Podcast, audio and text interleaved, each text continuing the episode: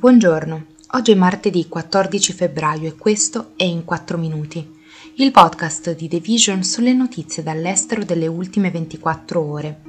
Parleremo del terremoto tra Siria e Turchia che conta oltre 30.000 vittime, del fatto che sta proseguendo la guerra di spionaggio con i palloni aerostatici tra gli Stati Uniti e la Cina e delle proteste di Gerusalemme. Il bilancio delle vittime del terremoto che lunedì scorso ha colpito Siria e Turchia ha superato le 30.000 vittime e secondo chi è sul campo potrebbero raddoppiare.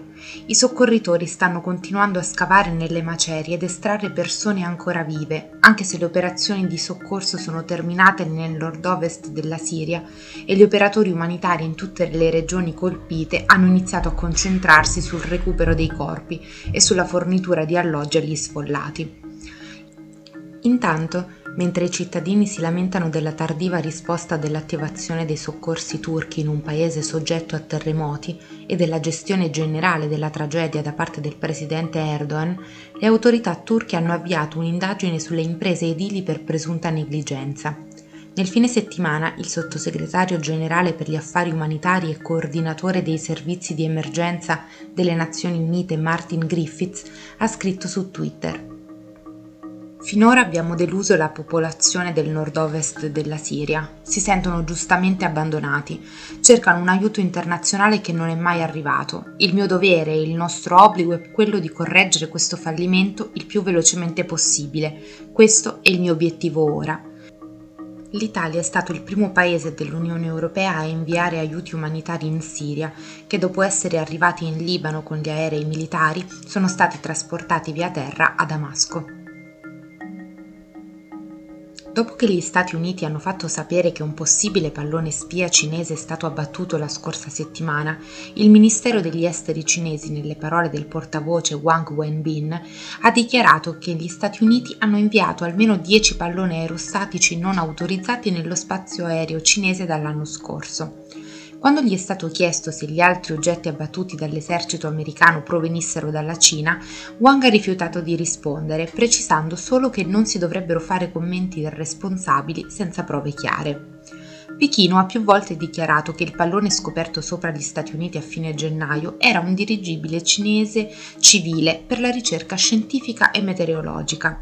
Le osservazioni di Wang, secondo la Casa Bianca, sottolineano l'irrigidimento di Pechino nei confronti di un incidente che ha fatto deragliare mesi di sforzi per riparare al peggioramento dei legami tra Stati Uniti e Cina. Quando Washington ha annullato la visita a Pechino del segretario di Stato americano Anthony Blinken in risposta al pallone, Pechino ha limitato la colpa ad alcuni politici e media statunitensi per aver ingigantito l'incidente.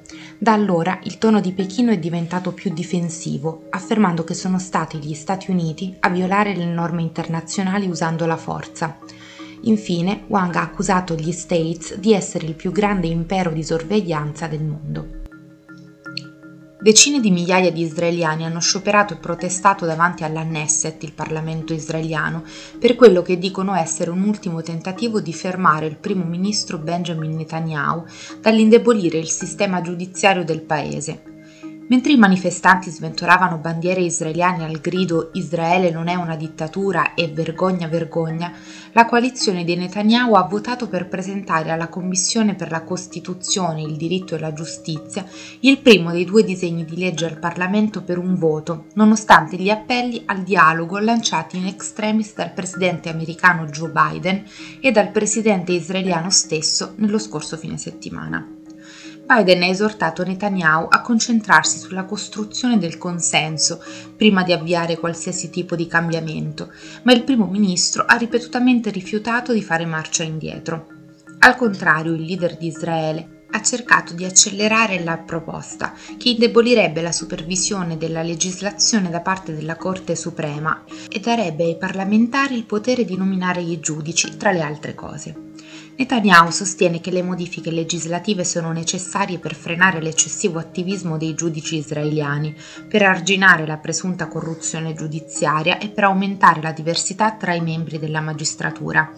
I suoi oppositori, invece, sostengono che si tratta della fine dei contrappesi, degli equilibri giudiziari e di un'acquisizione governativa della Corte Suprema.